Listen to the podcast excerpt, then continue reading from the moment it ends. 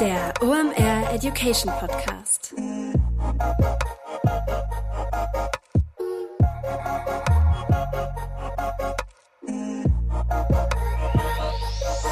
Es ist mal wieder Montag, Zeit für eine neue Folge OMR Education. Mein Name ist Rolf Herrmann, ich bin der Chefredakteur der OMR Reports. Heute, wie man vielleicht hört, ein bisschen mit der Erkältungsedition. Ihr merkt, ich habe eine Schnupfnase. Das heißt, ich trinke hier bei der Aufnahme fleißig Ingwertee nebendran, aber durchziehen wir angesagt, denn ähm, eine Schnupfnase soll einen nicht davon abhalten, für euch eine neue Episode zu produzieren. Denn wir haben ein richtig spannendes Thema und eine tolle Gästin heute am Start. Wir widmen uns einem der Grundprobleme oder Grundherausforderungen, soll man ja sagen, im Online-Marketing. Marketing versus Sales. Warum sind wir wie Hund und Katze und können nicht miteinander reden? So kann man das einfach auf den Punkt bringen. Wir starten heute mal eine kleine Paartherapie. Dafür habe ich mir Svantje Almers eingeladen. Die ist Mitgründerin und CEO von New Work Master Skills. Wir haben uns da bewusst jemand aus der neutralen Ecke geholt, anstatt hier ein Streitgespräch zwischen diesen beiden Abteilungen zu machen. Denn Svantje erklärt euch gleich, wie ihr mal gucken könnt, ob ihr da gut zusammenarbeitet, wie ihr das besser strukturieren könnt, wo ihr einen Anfang findet und vor allem, warum das Sinn macht und wie ihr euer Team damit abholt. Und wir bauen auch noch ein richtig schönes fiktives Beispiel darauf. Also ihr könnt direkt loslegen. Und wer die Folge bis zum Ende hört, der merkt, das betrifft nicht nur Marketing und Sales, sondern auch eigentlich, ja, sagen wir mal, Zusammenarbeit zwischen Menschen. Denn um People Management und People Business geht es da eben halt auch eine ganze Menge. Mal ein kleiner Ausflug in den Bereich New Work, was wir heute machen. Lohnt sich trotzdem dran zu bleiben. Svante hat amtlich geliefert. Jetzt noch der Präsenter der heutigen Episode und dann rein in Marketing versus Sales. Eine Paartherapie mit Svante Almers. Viel Spaß. Kurze Werbeunterbrechung, danach geht's weiter. Heute mit dabei Pipedrive, neues Jahr, neue Ziele und vor allem, wenn du im Bereich Sales arbeitest, egal ob in einem großen oder kleinen Unternehmen, hast du sehr konkrete Sales-Ziele, die du erreichen sollst und vor allem auch möchtest. Ein strategischer Vorteil ist es dabei, wenn du den Überblick behalten kannst. Und dafür brauchst du das passende CRM und das ist Pipedrive. Pipedrive ist mehr als nur eine stumpfe Pipeline. Pipedrive bündelt nämlich alle relevanten Informationen zu einem Kunden für dich. Darin findest du sämtliche Vertriebsaktivitäten und Gespräche und vor allem verpasst du auch so keine Nachfassaktion und steigerst so signifikant signifikant deine Abschlusschance. Wir benutzen das hier bei OMR selber und es ist wirklich richtig einfach zu bedienen und sich darin zurechtzufinden und ein richtig tolles Tool. Also jetzt einfach mal pipedrive.com aufrufen und sicher dir da deine 14-tägige kostenlose Testversion und erreiche so viel einfacher deine Ziele für 2024. Werbung Ende. Hi Swantje, schön, dass du da bist. Dankeschön, ich freue mich hier zu sein. In guter alter OMR Education Tradition. Wer bist du? Was machst du da? Und warum ist eine saugute Idee, gerade dich für unsere Paartherapie zum Thema Sales und Marketing hier an Bord zu holen? Also, mein Name ist Franzi Almers. Ich bin Gründerin und Geschäftsführerin von New Work Master Skills. Wir befassen uns damit, wie wir neues Arbeiten in Organisationen bringen, wie wir Teams und auch Menschen unterstützen, sinnvoller und besser zusammenzuarbeiten. Und ich würde mal sagen, die saugute Idee, das müssen hinterher eure HörerInnen beurteilen. Aber die könnte ja darin stecken, dass wir auch gucken, wie können Marketing und Sales sinnvoller zusammenarbeiten, weil wir uns natürlich auch ganz viel mit diesen menschlichen Faktoren befassen und damit, wie unterschiedlich Menschen eben auch manchmal ticken und wie man trotzdem dafür sorgen kann, dass sie ein gemeinsames Ziel erreichen. Und was ich dabei mal sehr spannend finde, wir haben eigentlich überlegt, erstmal ein Streitgespräch draus zu machen. Und dachten wir, ja, Amy, aus einem, ja, aus einem Streit kann man eben mal irgendwie recht wenig lernen. Deshalb holen wir uns mal die Schweizer neutrale Ecke in deiner Person halt hier ins Boot. Und ähm, ja, knacken einfach mal dieses Problem, was wir hier recht regelmäßig hören. Dann sag uns doch mal, warum sind Marketing und Sales wie Hund und Katze? Ich möchte vorher einmal kurz sagen, dass wir hier ja sehr pauschal auf die Bereiche gucken.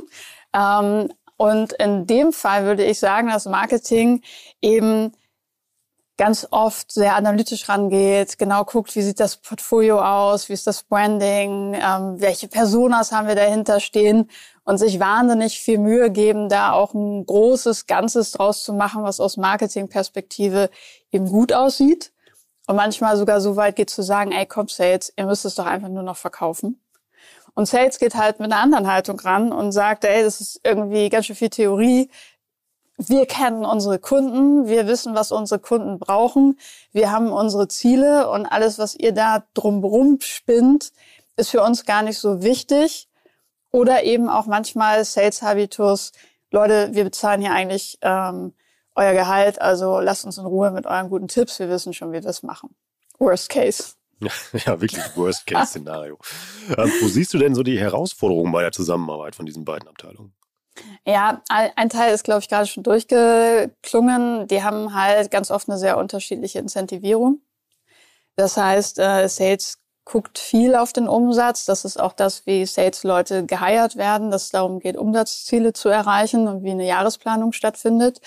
Während Marketing halt auch mehr so auf Portfolio, Brandstrategie guckt und damit dann auch einen anderen Betrachtungszeitraum hat. Also sagt, wo wollen wir mittelfristig hin, wo wollen wir langfristig hin und Sales halt, und das soll nicht despektierlich klingen, aber einfach gezwungen sind, auch aufgrund der Incentivierung kurzfristiger zu denken.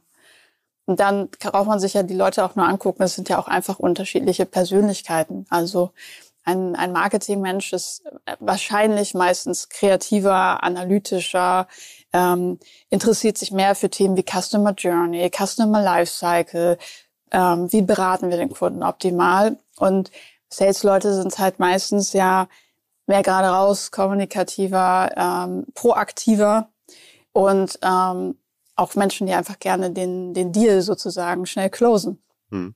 Also müssen die einfach nur miteinander reden und wenn du jetzt sagst, ja, ist der Podcast vorbei, aber dann stelle ich die Frage anders, warum können die denn nicht einfach miteinander reden? Ich glaube, sie könnten schon, aber die Frage ist halt, was haben sie davon? Und so wie ich es gerade gesagt habe, ne, man braucht irgendwie ein gemeinsames Ziel für, für beide. Wie können wir es besser gestalten? Wie können wir uns gegenseitig dabei helfen, unsere Ziele zu erreichen? Und in den vielen Unternehmen, auch wir sind ja oft in Unternehmen, sind das halt meistens nur noch ziemlich getrennte Silos. Und wenn Menschen viel zu tun haben und ohnehin schon sehr, sehr viele Meetings, dann ist ja ganz oft so, dass sie sagen, jetzt machen wir nicht noch irgendeinen Austausch, wo wir alle sitzen, uns eigentlich nicht richtig zuhören und warten, bis wir selber dran sind, sondern diese Kommunikation muss halt für beide wertvoll sein. Und das macht es dann wieder anspruchsvoller, als jetzt einfach einen Termin einzustellen für eine Sales-Marketing-Runde. Also um das nochmal zusammenzufassen, also im Wesentlichen reden wir da über eine Perspektivverschiebung, also ein bisschen, hast du ja eben ja so gesagt, das Marketing im, im Idealfall. Nebenbei, wenn ihr Leserbriefe dazu habt, schickt mir die gerne. Also uns interessieren eure Meinungen dazu und wir wollen das auch gerne mal nachher digital einmal weiterführen. Und das hat Svante mal auch schon gesagt, das ist vielleicht so ein bisschen stereotypisch, was wir hier machen, aber es geht wirklich um dieses Grundproblem, das einmal zu verstehen. Ähm, nochmal so zur Sicherheit ein Disclaimer. ähm, ja, also im Wesentlichen geht es um eine Perspektivverschiebung, dass irgendwie ähm, ja, in einer idealen Welt eben halt Marketing eben halt, oder eigentlich in der nicht idealen Welt, das ist ja gerade eben halt Marketing, das eben eher ganzheitlich sieht, äh, Sales eher getrie getrieben ist, quasi um auch die Jahresziele mal zu erfüllen, immer halt den Deal zu closen und dass es aber eigentlich dadurch immer noch keinen Kommunikationskanal gibt, der dazwischen ist.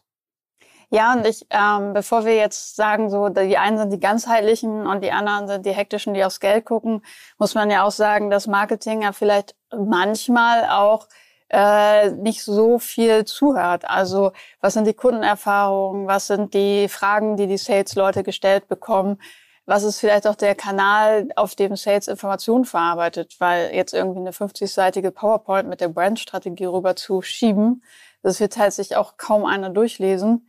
Das heißt, beide Seiten müssen halt lernen, besser zuzuhören und auch den Wert der Information für die eigene Arbeit erkennen. Und das ist, glaube ich, der, der Schlüssel.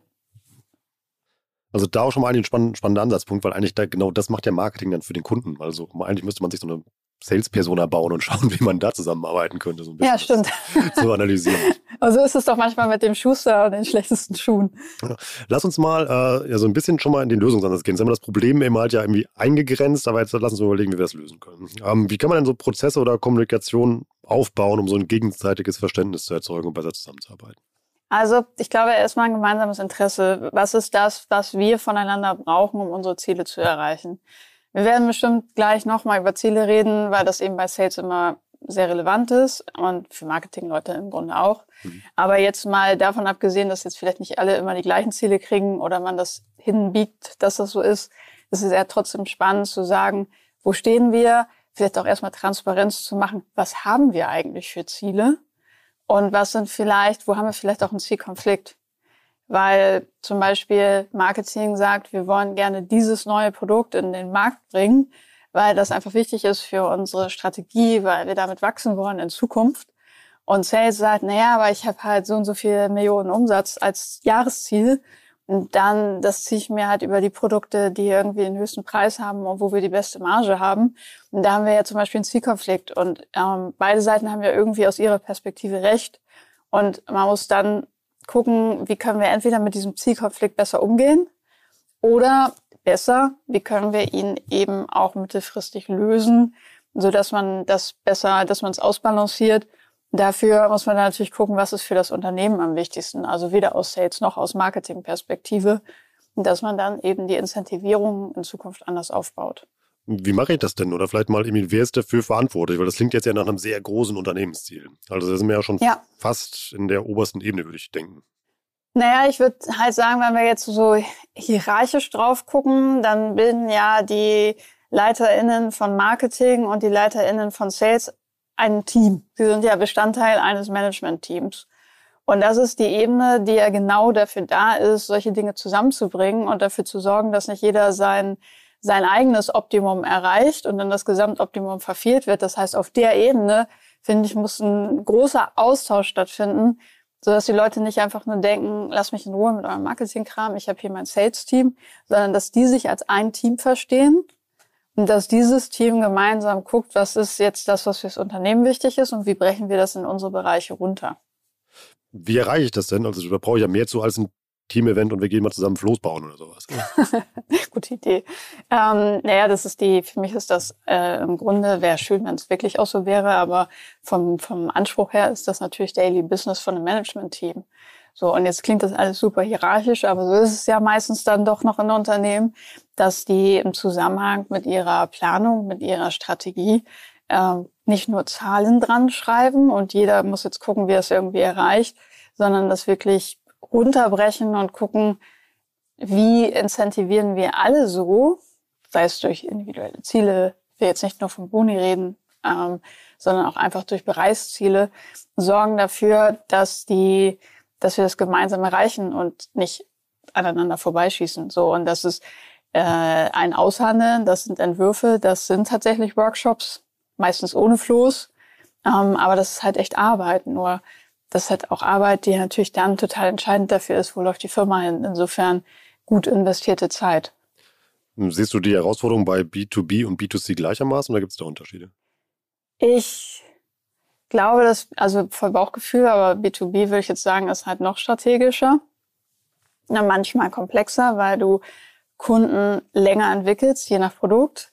Wenn du kurze Customer Lifecycles hast, dann ist es bei B2C wahrscheinlich oft einfacher und klarer, weil du eben nicht diese langfristige Kundenbetreuung hast. Jetzt müssen wir ja, ähm, das hast du ja eben skizziert, ja so eine Art der Wissenstransfer ja zwischen den einzelnen äh, Bereichen oder Abteilungen halt ermöglichen. Kannst du mal skizzieren, wie sowas im Optimalfall aussehen könnte, also wenn man es angehen will?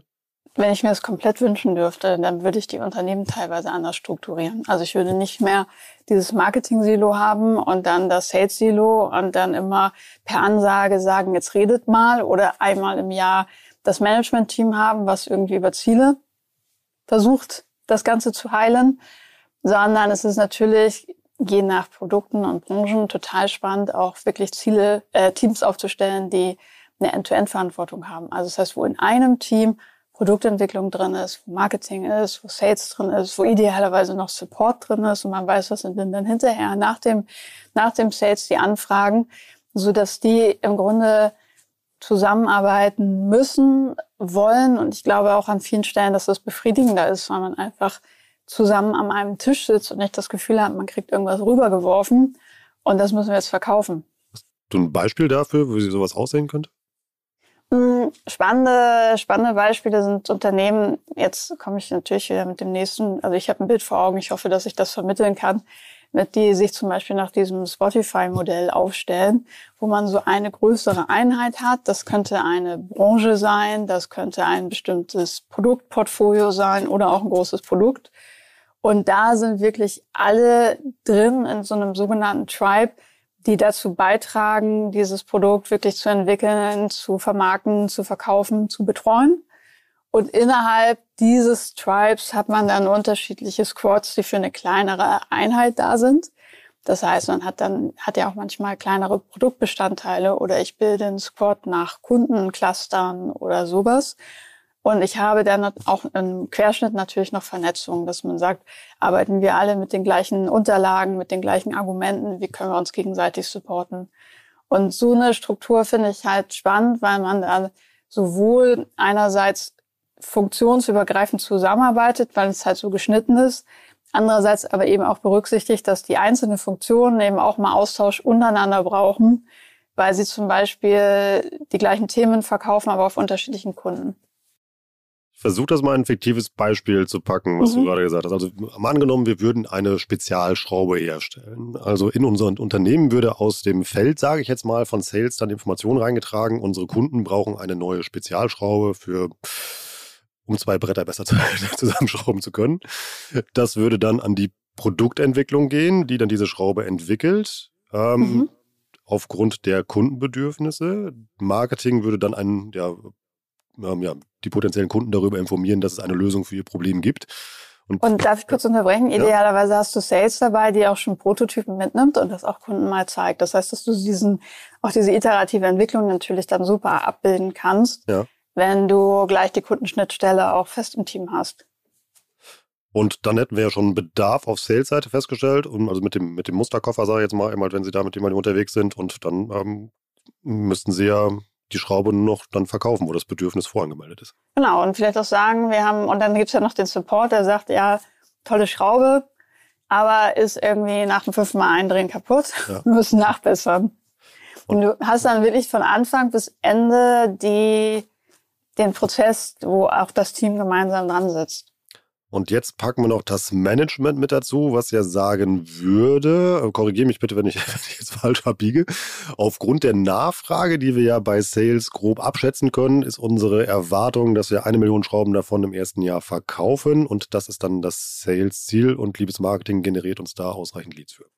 Hm, ich würde eher sagen, liebes Team, sorgt dafür, dass wir dieses Ziel erreichen und macht uns, wenn wir als, Market, äh, als Management unbedingt einen Vorschlag haben wollen und wissen wollen, wie das der Plan ist, dann macht uns auch einen Vorschlag, wie dieser Plan zu erzielen ist. Aber ich würde nicht mehr sagen, ihr seid zuständig, sondern, also mit Blick auf Sales, sondern ich würde sagen, ihr seid alle zuständig, sowohl Marketing als auch Sales, weil dann hat Marketing zum Beispiel auch einen Anreiz, nicht einfach nur ordentlich Leads in die Pipeline zu ballern, sondern eben auch zu gucken, wie können wir sie auch so qualifizieren, dass sie dann auch wirklich den Umsatz bringen. Also sollte Marketing generell ein Interesse daran haben. Aber du weißt, was ich meine. Ne? Es ist dann ein Geben und Nehmen. Macht ja auch voll Sinn, diese, dieser Schrauben-Tribe-Gedanke, dass man da einmal zusammenarbeitet und wirklich mal von der Idee quasi mal bis zum Sale und dann vor allem ja auch noch bei der, bei der Optimierung des Produktes eben mal dann ja wirklich ein gemeinsames Ziel verfolgt und so ja da zusammen genau. arbeitet. Und ich hätte noch ein fiktives Beispiel. Ich weiß nicht, ob wir jetzt im Schrauben, doch, können wir bleiben im Schraubenbusiness. Ähm, es gibt ja dann vielleicht noch unterschiedliche Branchen, die diese Schrauben nutzen und eine unterschiedliche Fachexpertise, die ich wirklich auf einer bestimmten Branche habe. Und dann könnte man auch eben die Teams auch noch so verbinden, dass man explizit auch nochmal Branchenexpertise reinholt, bündelt und vielleicht auch dann in der Produktentwicklung guckt, brauchen wir je Branche ein anderes Marketing oder geht das für alle? Brauchen wir vielleicht Produktspezifikationen je Branche? Also, dass man da guckt, wie kann man dieses Know-how, was dann auch auf verschiedenen Kundenclustern besteht, auch stärken, aber auch dafür sorgen, dass es übergreifend transportiert wird. Also granularer werden in Sales wie in Marketing, also in diesen ganzen Schritten, die man unternimmt. Ja, Wissen sichern, Wissenstransfer organisieren, aber auch eben sagen, wo sind unsere ExpertInnen? Und wenn ich jetzt zum Beispiel eine Branche habe, die Lebensmittel herstellen und so eine Schrauben brauchen. Und jetzt haben die aber äh, eine Fabrikhalle und in der Fabrikhalle ist der Case irgendwie ein anderer. Und ich merke, da könnte aber jemand gut helfen, der normalerweise mit Schreinereien zusammenarbeitet. Und gleich gehen mir meine Beispiele aus für Schraubencases. aber dann kann er auch sagen, okay, ich habe hier einen Sales-Kollegen, Kollegin, die nehme ich halt echt gerne nochmal dazu. Oder ich habe einen anderen Weg, mir diese Branchenexpertise nochmal schnell auf die Platte zu schaffen, ähm, so dass man eben auch Raum hat für Spezialexpertisen in so einem Setup, ohne dass immer alle alles wissen müssen, aber dass ich auch weiß, wie teilen wir das und wen frage ich. Klingt wirklich nach einem, nach einem sehr spannenden Weg. Jetzt machen wir das mal noch ein bisschen gemeiner. Ähm, also wenn wir jetzt eben wie äh, Alas und Hermann Incorporation ein Schraubenbusiness gebaut hätten auf der grünen Wiese, klingt das dann einem sehr guten mhm. Weg. Wie trage ich denn sowas in eine bestehende Organisation rein? Ähm, da muss wir aufpassen. Also, weil ich finde, sozusagen, ja, wir bauen hier eure Orga oben, weil das wird alles ganz toll und äh, ihr wartet mal ab, ist meistens gefährlich. Also, bevor ich an die Organisationsstruktur rangehe, würde ich immer erstmal wirklich gucken, kann man das auch über gemeinsame Ziele lösen? Kann man das über andere, ein anderes Zusammenarbeitsmodell lösen, ohne dass wir gleich einen neuen Zuschnitt von Abteilungen machen? Das heißt, ich würde natürlich erstmal rausfinden müssen, was ist das Ziel, wo hakt es, wo sind die Pain Points und was ist dann eine gute Lösung. Und erst wenn die Lösung dann wirklich eine Reorganisation ist, würde ich sie angehen. Meistens geht aber so eine Reorganisation eine Phase voraus, wo man schon mal guckt, ähm, wie können wir schon entsprechend arbeiten, um dann eben auch Hinweise zu erfahren, ähm, macht das so Sinn oder müssen wir es anders gestalten? Und schwierig sind halt Kunden, die immer sofort alles umwerfen wollen, weil damit holst du halt richtig viel Probleme rein. Was für Probleme? Naja, dass, dass du dann anfängst, einen Zuschnitt zu wählen und das Organigramm schon quasi in Stein zu meißeln. Und dann im Doing stellt man fest, war doch nicht so clever oder haben wir irgendwie eine Schnittstelle übersehen oder die hätten wir integrieren sollen oder die hätten wir eigentlich rauslassen müssen, weil es doch nicht so viel Sinn macht. Und ähm, das ist ja quasi so mein Business. Menschen sind halt empfindlich, wenn man sie hin und her schiebt im Organigramm oder wenn man irgendwie, das ist halt, unsere Arbeit hat halt ganz viel damit zu tun, wer wir sind, wie wir den Tag angehen und dann einfach so das Gefühl zu haben, ja, deine Stelle gibt's nicht mehr. Das kann ja auch bei so einer Reorganisation passieren. Aber wir wollen dich halten. Guck mal, wo du ein Plätzchen für dich findest. Das ist halt schwierig. Und deshalb würde ich den Leuten lieber erstmal die Experience geben und vielleicht sogar gucken, ob die Experience nicht auch schon 80 Prozent der Probleme löst, weil dann wäre wirklich fraglich, ob wir dafür die Orga nochmal umschmeißen müssen. Und dann würde ich wenn ich sage, ich will es absichern durch eine andere Struktur, weil es natürlich manchmal dann wirklich Sinn macht, dass wir dann auch alle an den gleichen Vorgesetzten berichten und nicht nur in einem Projektteam zusammenarbeiten, aber jeder hat einen anderen Vorgesetzten. Dann kann man Stück für Stück anfangen, die Orga umzugestalten. Dann sind die Leute aber auch schon abgeholt und dann wissen wir auch, dass das, was wir da machen wollen, dass das Sinn macht. Also sind wir schon viel im Bereich People Management, was dann dabei rauskommt. Ja? Es ist ja am Ende, es ist ja People. Also klingt immer so doof, ne? Weil manche Leute sagen auch, nee, es ist Zahlen. Und beides ist wahr, aber du kannst halt nicht ohne People zu berücksichtigen sowas machen. Kurze Werbeunterbrechung, danach geht's weiter.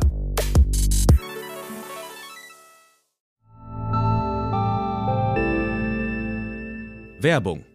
Dein Cloud-Account wurde deaktiviert. Bitte neu anmelden. So oder so ähnlich könnte eine Mail bei dir im Postfach heißen, aber hinter der Webseite, hinter dem Formular steckt kein Tool, sondern ein Phishing-Angriff. Betrüger kommen so an die sensiblen Daten deiner Company und unser Partner SoSafe hilft dir dabei, um das menschliche Sicherheitsrisiko bei Cyberattacken zu minimieren. In den letzten drei Jahren hat nämlich jedes zweite Unternehmen einen erfolgreichen Cyberangriff erlebt und Firmen investieren zwar Zeit und Ressourcen in Firewall und Technik, aber 85% aller Datenschutzvorfälle sind tatsächlich auf den Faktor Mensch zurückzuführen. Und SoSafe hilft durch verhaltenswissenschaftlich fundierten E-Learning, Gamification, intelligenten Angriffssimulationen, Risikoanalysen und Auswertungen dabei eine Human Firewall in deinem Unternehmen aufzubauen. Wenn ihr es testen wollt, auf sosafe.de/omr könnt ihr euch kostenlos für eine eigene individualisierte Phishing-Simulation anmelden. Also einfach mal testen, wie eure Klickrate im Unternehmen wäre auf solche Mails. Bisherige Unternehmen hatten da zum Beispiel 30 Prozent. Ihr könnt gucken, ob euer Unternehmen über- oder unterbietet. Alle Infos auf sosafe.de/slash omr. Werbung Ende. Werbung Ende. Wie schaffe ich denn Problembewusstsein innerhalb der Organisation? Also, dass diese Schritte, die du eben skizziert hast, überhaupt nötig sind? Hm, ich glaube, beim das Thema Problembewusstsein ist halt ähm, Austausch wichtig, dass man zum Beispiel sich zusammensetzt mit Vertretern beider Bereiche oder dass man guckt, was, was sind die Sachen, wo wir uns besser helfen können oder wo es halt einfach knatscht. Also wenn du jetzt eine Umfrage machen würdest und vielleicht steht es ja dann auch in deinen LeserInnenbriefen, ähm, dass so, was denkt Marketing über Sales, was denkt Sales über Marketing, dann wirst du wahrscheinlich schon genug Stoff kriegen, hm. weshalb es Sinn macht, beide an einen Tisch zu setzen. Ähm, gleichzeitig muss ich sagen, das eine sind unterschiedliche Haltungen und Meinungen übereinander, das andere ist halt natürlich auch einfach ein Blick auf die Zahlen. Wir haben, wenn du in beiden Bereichen mehr als 100 Prozent Zielerreichung hast, dann gibt es vielleicht auch gar nicht so ein dramatisches Problem. Nur jetzt sind wir auch in einer Zeit, wo wahrscheinlich die wenigsten Unternehmen 100% Zielerreichung haben. Und es daher noch mal wichtiger ist zu gucken, wie können wir die Kunden, die wir haben, besser betreuen. Plus Themen wie Rohstoffengpässe, Preissteigerungen und all diese Dinge. Das heißt, viele Unternehmen werden jetzt einen Ansatz haben zu gucken, wir können eben nicht mehr über die Reibungsverluste, die wir vorher hatten, hinwegsehen. Deshalb müssen wir die Leute an einen Tisch bringen. Es ist dieses an einen Tisch bringen, woran es häufig scheitert. Also, das, also, ist ja, also ist jetzt relativ banal, aber klingt jetzt eben mal so einfach, dass man sagt, ey, okay, guck mal, lass uns mal an einen Tisch setzen, erzählt doch einfach mal, mal wo eure Herausforderungen sind, mal, was macht ihr eigentlich den ganzen Tag, so mehr oder weniger, dass man halt weiß, was tut der Kollege oder die Kollegin eigentlich. Ich glaube, dafür nehmen sich halt die meisten Menschen zu wenig Zeit, beziehungsweise haben das Gefühl, sie wüssten schon alles über, was die andere Seite so macht oder denkt oder will und dass da kein Wert drin ist. Ich, äh, und gleichzeitig gibt es manchmal eben dann auch so Runden, wo man einfach keinen Mehrwert rauszieht. Das heißt, ja, an einen Tisch bringen, aber vor allen Dingen eben auch ganz schnell Relevanz herstellen für alle, die dabei sind. Also was kann euch das bringen, euch hier einzubringen? Was wollt ihr? Was sind eure Ziele? Also sowas wirklich mal vernünftig vorbereiten und nicht wie so zwei Kinder an den Tisch setzen und sagen, jetzt redet mal miteinander, weil dafür sind dann doch alle zu erwachsen und haben auch zu viel zu tun. Hm. Also da jetzt auch irgendwie so für dich dann so den Appell an die Führungskräfte oder Teamleads oder so, immer nicht einmal sagen, so ihr macht das jetzt, sondern immer zu gucken, dass man irgendwie da intrinsische Motivation schafft, sich auszutauschen. Ja, genau. Genau. Was man natürlich wollte, ganz viel intrinsische Motivation hast du einfach, wenn du gemeinsame Ziele entwickelst. Also ähm, ich erläutere gleich mal kurz den Begriff, aber ich finde Objectives und Key Results da ganz spannend. Ähm, das heißt, ich überlege mir ein qualitatives Objective, Normalerweise hat man drei bis fünf, aber ich erkläre es jetzt mal an einem, wo man sagt, okay, was könnte irgendwie ein gutes gemeinsames Ziel sein? Das ist bewusst unscharf, es ist aus Kundenperspektive, aber dann überlege ich mir, okay, anhand welcher Kennzahlen, Key Results würde ich jetzt messen, ob wir dieses Objective erreicht haben. Und dann definiere ich pro Objective drei bis fünf Key Results. Also ich möchte zwei Bretter besser zusammenschrauben als abstraktes Ziel und mhm. dann zum Beispiel Absatz von meiner Spezialschraube wäre dann ja eine KPI. Genau, ja. genau. Oder auch teilweise, also wenn du, du musst halt oder darfst da auch kreativer werden und Absatz, es gibt eine Zahl, aber die wird nicht so überraschend sein. Hm. Ähm, wenn wir aber zum Beispiel die Beratungsqualität erhöhen wollen oder die Kundenwahrnehmung im Markt, dann kann ich natürlich auch entsprechende KPIs da reinlegen, wenn sie zum Objective passen. Hm. Und das halt auch ein spannender Austausch, da dann zu gucken, wie machen wir das messbar, was wir vielleicht vorher nicht gemessen haben. Und wenn das dann gemeinsame Objectives und Key Results von Sales und Marketing sind, dann hast du ja sofort das Interesse, dass sie sagen, okay, jetzt müssen wir reden. Jetzt müssen wir gucken, wie wir das erreichen. Ja. Und ich glaube, solange das so völlig getrennte, äh, wir machen einen guten Job, wenn wir das und das machen, Welten sind und ihr macht einen guten Job, wenn ihr irgendwas anderes macht und wir müssen uns gar nicht zusammenschließen, solange ist es halt, ähm, ist es halt künstlich. Aber sobald du ein Bewusstsein schaffst und eine Notwendigkeit zusammenzuarbeiten, kommt da meistens Energie drauf. Also dann erstmal ein sehr, ein sehr kleines, überschaubares Projekt am besten wählen, oder? Damit man schnell einen Erfolg hat. Ja, sich auch ein bisschen an die Methodik gewöhnen. Also das ist ja auch nochmal eine Sache, wo man sagt, das ist jetzt neu. Und auch dafür dann natürlich das aber auch mit echten Boni, Incentivierungen, Kennzahlen hinterlegen, die dann auch später für die eigene Bewertung natürlich relevant sind.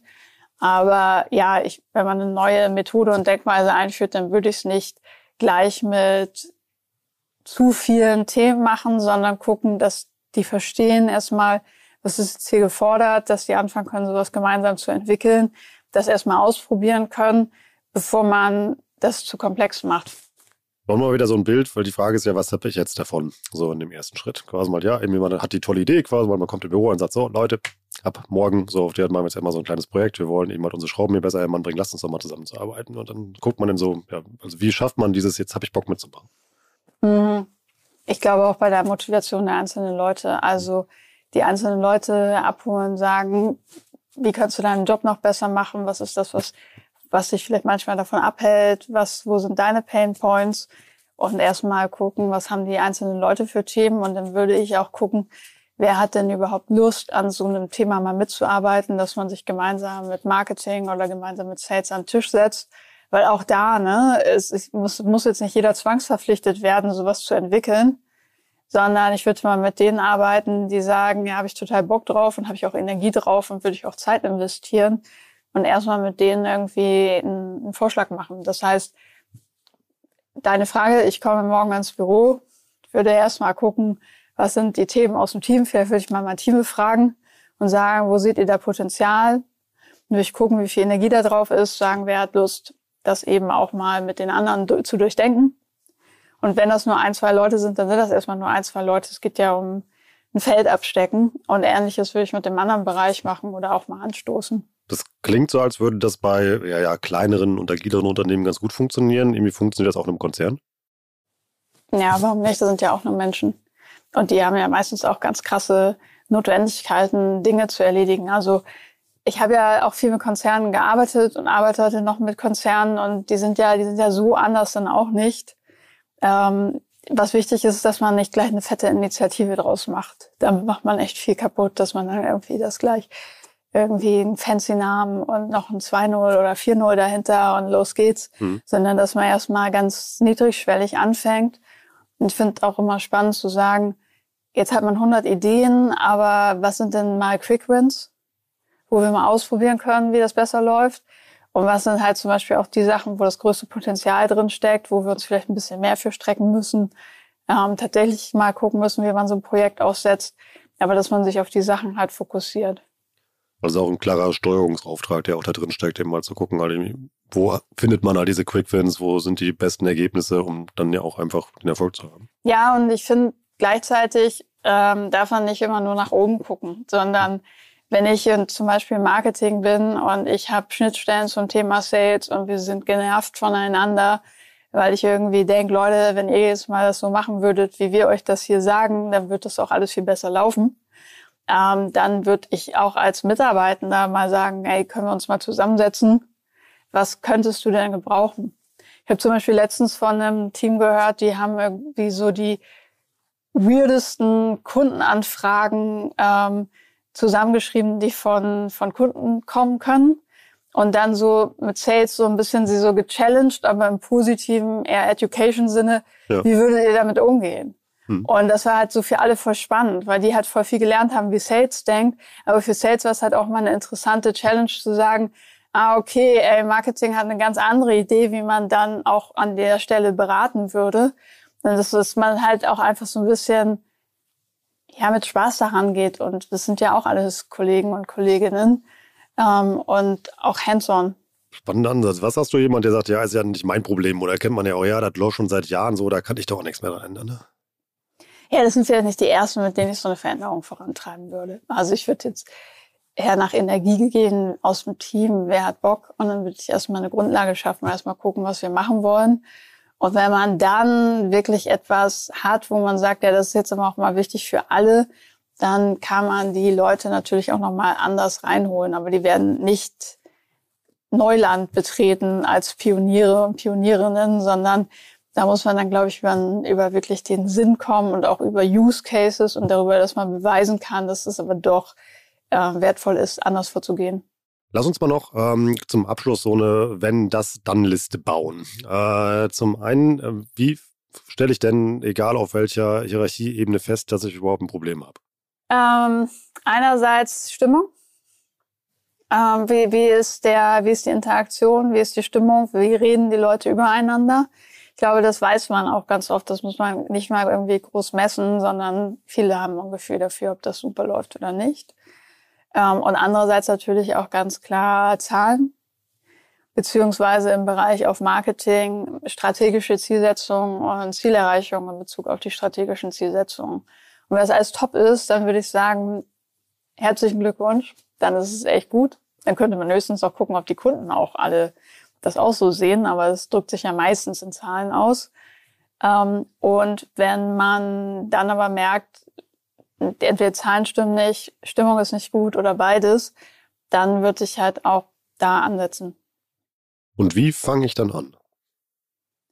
Naja, es hängt vom Thema ab. Ne? Wenn es von der, wenn es so ein, so ein Stimmungsthema ist, dann, was sich meistens dann auch in den Zahlen ausdrückt, aber hm. angenommen, es wäre jetzt isoliert ein Stimmungsthema, dann würde ich gucken, dass man wirklich gemeinsam mit dem Team mal zum Beispiel eine Retrospektive auf die Zusammenarbeit macht also mit Vertretern des Teams, wenn das jetzt Konzern ist, Schraubenkonzern, dann würde ich gucken, dass die Leute sich einerseits Feedback von ihren Leuten einsammeln und dann gemeinsam mit VertreterInnen drauf gucken, wie, was läuft gut an unserer Zusammenarbeit, was wollen wir auch auf jeden Fall behalten, so, was läuft aber nicht so gut und was müssen wir auch stoppen zu machen. Und dass man dann überhaupt erstmal so ein gemeinsames Bild entwickelt und dann guckt, wo sind eigentlich die wichtigsten Handlungsfelder und dann entwickelt, was könnten Antworten oder erste gute nächste Schritte sein, um die Stimmung hier zu verbessern oder um die Zusammenarbeit zu verbessern.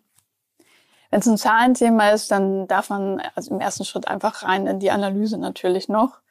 Ähm, das kommt meistens zusätzlich zu einem Stimmungsthema, weil Stimmung gut, aber Zahlen schlecht habe ich selten, sondern meistens dann beides nicht gut. Aber da zu gucken, ne, wo, wo sind Zielkonflikte auch einfach in der Incentivierung, da würde ich halt echt drauf gucken. Oder wo fehlt zum Beispiel ähm, Sales, wo Informationen vom Marketing, um den Job besser zu machen. Wo werden KundInnen dann auch komische Sachen verkauft, die vielleicht gar nicht so umsetzbar sind, was dann wieder zu Beschwerden führt oder solche Themen. Also es kann dann unterschiedliche Felder geben, die man in der Analyse herausfinden muss. Letzte Frage dazu. Ähm, über das Thema Zeit haben wir noch gar nicht gesprochen. Welche Zeitachse würdest du bei sowas zugrunde legen? Ist das ein langfristiges Thema? Ist das ein kurzfristiges Thema? Also worauf sollte ich mich einstellen, wenn ich sowas angehen möchte? Hängt so ein bisschen von der Größe ab. Wenn wir jetzt anfangen, die Organisationsstruktur anzufassen oder wir arbeiten jetzt mit Objectives und Key Results, dann ist das auf jeden Fall längerfristig. Also wird dann, dann dauert bei einer größeren Umstrukturierung sowas durchaus mal zwei Jahre bis das für alle angekommen ist und für auch alle sich daran gewöhnt haben, mit anderen Menschen zusammenzuarbeiten. Plus vielleicht auch noch diese Phase der Pilotierung, um rauszufinden, was macht denn Sinn.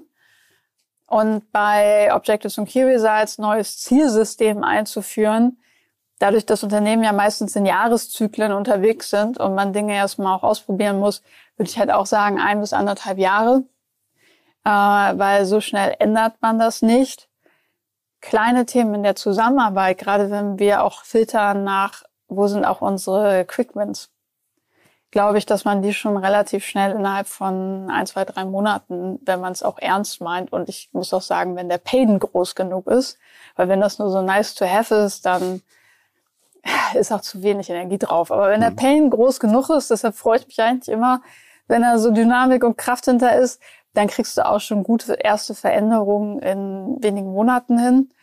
Und dann haben die Leute auch Bock drauf. Also ich glaube, es ist halt wichtig, dass man auf dem Weg immer Erfolgserlebnisse hat. Svante, das war richtig spannend. Vielen Dank und ihr da draußen. Also nicht versanden lassen, sondern machen. Das glaube ich, kann man auch einfach mal, mal so ableiten halt an der Stelle. Und vor allem, was viel spannender ist, nochmal die Aufforderung an euch, an den AirPods da draußen. Verteilt mit uns gerne mal eure Erfahrungen. Was, wo seid ihr da unterwegs?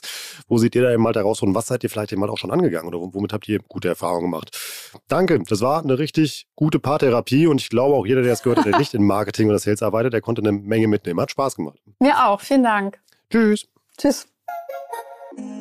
Das war ja richtig spannend. Ich habe eine Menge gelernt. Ich hoffe ja auch, vielleicht hat diese Paartherapie ja wirklich ein bisschen geholfen, in dieses Thema mal den Einstieg zu finden, vielleicht auch allein schon zu akzeptieren, dass man da vielleicht vor der Herausforderung steht und sich damit mal jemand beschäftigen sollte. Und das hat Svante ja auch zum Schluss gesagt, das ist nichts, was man in fünf Minuten mal gerade löst, sondern eben halt, da sollte man auch mal länger und strategisch drauf gucken und das Thema einfach dann mal für sich, sein Business und sein Unternehmen dementsprechend knacken. Teilt da gerne mal eure Erfahrungen, vor allem euer Feedback zu dieser Episode mit. Würde uns sehr interessieren, denn wir haben heute ja mal äh, ja auf mehrfachen Wunsch, denn die Frage hat uns häufig halt erreicht, dass das so ein Grundkonflikt ist, den es eben halt in Unternehmen halt immer häufig gibt. Aber trotzdem ja thematisch so ein kleiner Ausflug in den New Work-Bereich. Also habt gerne Feedback-Time. Hat das was gebracht? Fandet ihr das cool? Und vor allem, wie geht ihr selber damit um? Also habt ihr so einen Marketing versus Sales-Konflikt in der Firma? Wenn ja, wie löst ihr den am besten? Habt ihr da schon solchen Wissenstransfer und Kommunikationsstrategien oder Kanäle halt irgendwie aufgebaut? Teilt da einfach mal gerne vielleicht Hacks, eure Pax-Erfahrungen. Einfach am besten LinkedIn-Post fertig machen, mich, Svante oder OME Education drin taggen, dann bekommen wir das auch mit und dann lasst uns da gerne die Episode noch in diesem schönen Internet verlängern. Thema verlängern. Ein großes Dank an euch da draußen. Wir haben die Spotify Insights halt bekommen. Ihr supportet diesen Podcast unglaublich. Äh, wir haben doppelt so viele Hörer wie im Januar. Das ist unglaublich krass, denn ich vergesse tatsächlich immer, dass sich das jemand anhört, wenn wir diese Gespräche halt einfach machen. Das ist unglaublich toll. Danke für euren Support. Teilt die Episode gerne weiter. Das haben wir eben halt auch gesehen, dass wir zu den Top 1% der am meisten geteilten Podcasts weltweit gehören. Das ist eine große Ehre, dass ihr diesen Content gut findet und den halt mit eurem Netzwerk teilt. Vielen Dank dafür. Macht da gerne mit weiter. Schau einfach mal nach links und rechts. Guck mal, ob da jemand äh, in deinem Büro gerade sitzt, vielleicht ein Sales- oder ein Marketing-Mitarbeiter, wo du sagst, hey, guck mal, da sollten wir vielleicht mal drüber nachdenken. Schick die Episode deinem Chef, sag, guck mal, über dieses Thema sollten wir nachdenken, das sollten wir vielleicht mal angehen. Außerdem ist hier ein ganz netter Podcast. Da gibt es jeden Montag spannende Online-Marketing-Insights und Infos zu Digitalthemen. Damit kann man sich mal beschäftigen. Machen Post damit fertig. Freut uns einfach riesig, wenn wir noch mehr Menschen mit unserem Content helfen können.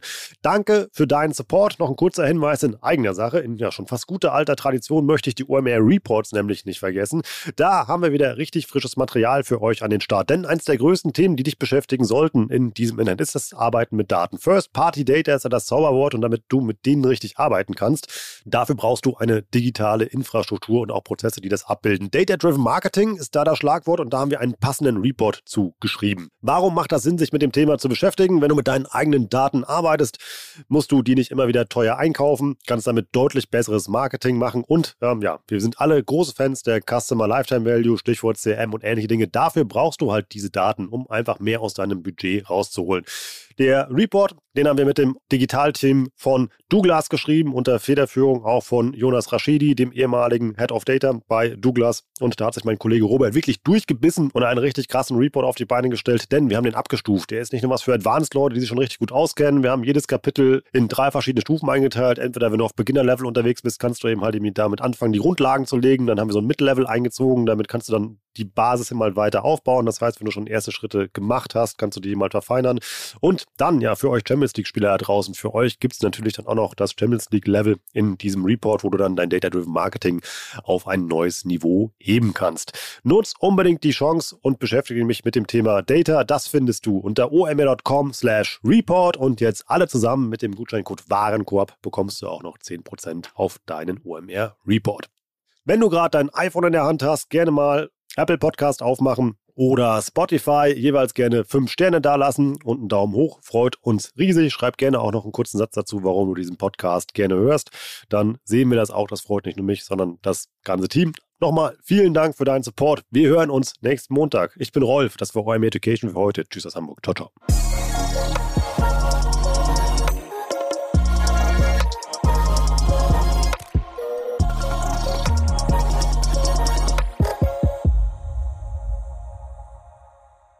Dieser Podcast wird produziert von Podstars